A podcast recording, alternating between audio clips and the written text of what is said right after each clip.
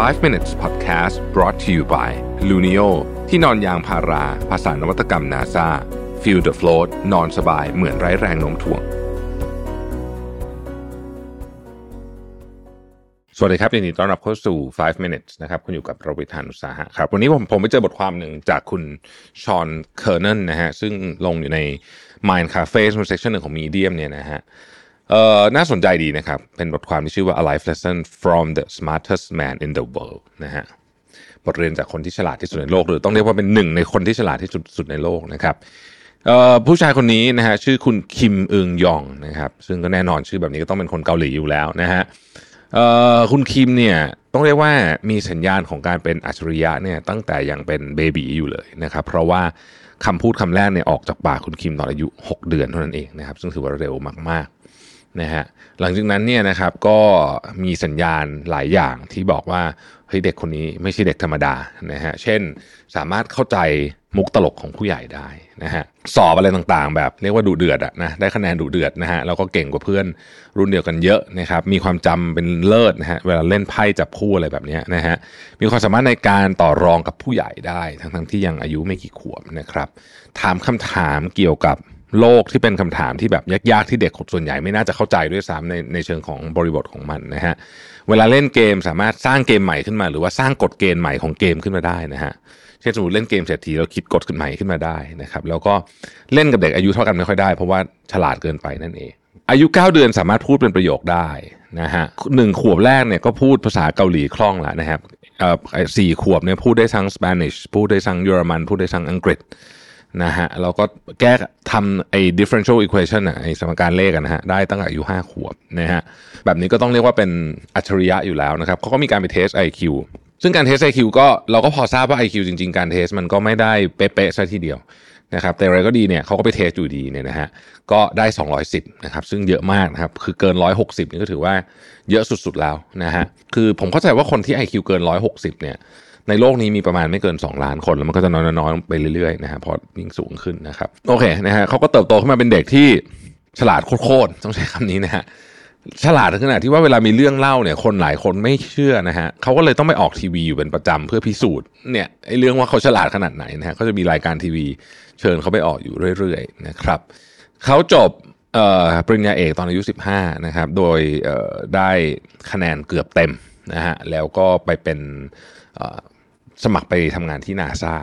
นะครับอันนี้ได้รับเชิญไปด้วยละนะฮะได้รับเชิญไปทำงานที่นาซานะครับท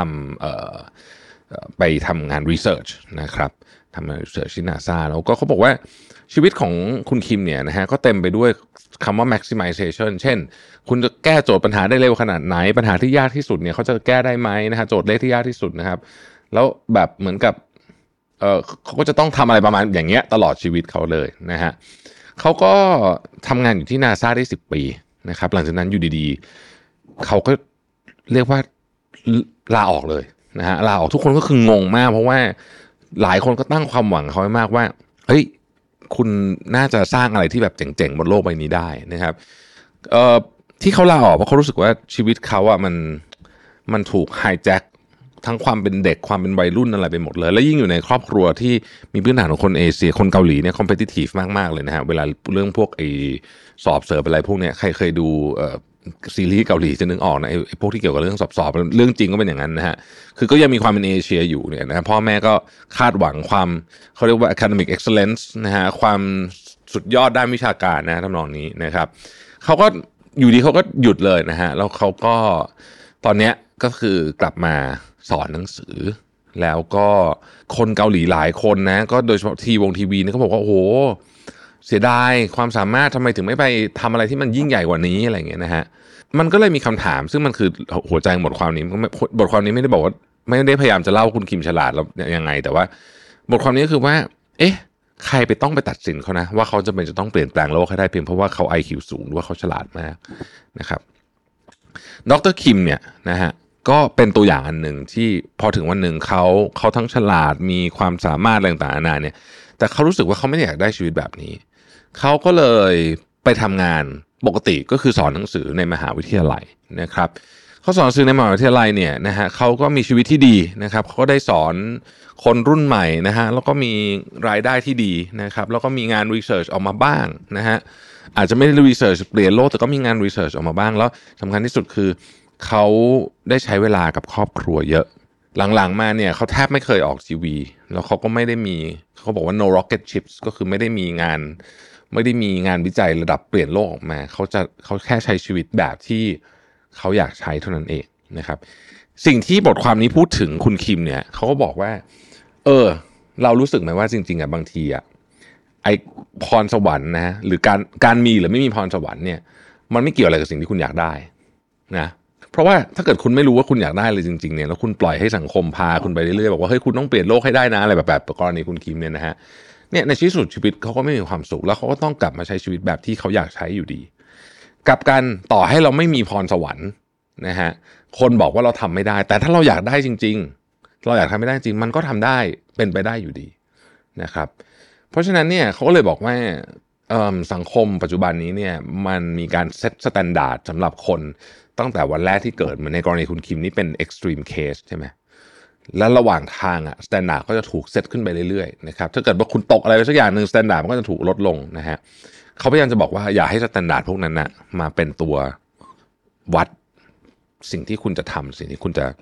ทำได้ศักยภาพของคุณ หรือศักยภาพในการจะทำหรือไม่ทำอะไรของคุณนะฮะก็อย่าให้พวกนี้มาเป็นมาเป็นตัวที่ชี้วัด เพราะไม่งั้นเนี่ยอย่างในกรณีของคุณคิมเนี่ยเขาเขาบอกเลยว่าเขาถูก hijack ชีวิตวัยเด็ก ซึ่งก็พอจะนึกภาพออกนะฮะเพราะว่ามีแต่การไปแข่งเลขสอบ แข่งเลขสอบ จบ PhD อายุ15 คิดดูแล้วกันว่า ว่ามันก็ต้องถูกไฮแจ็คชีวิตวัยเด็กแน่นอนนะฮะเพราะฉะนั้นอันเนี้ยเป็นเรื่องที่บทความนี้พยายามจะสื่อ แล้วผมคิดว่าก็น่าสนใจดีนะครับ ขอบคุณที่ติดตาม 5 minutes นะครับ สวัสดีครับ 5 minutes podcast presented by Lunio ที่นอนยางพารา ภาษานวัตกรรม NASA feel the float นอนสบายเหมือนไร้แรงโน้มถ่วง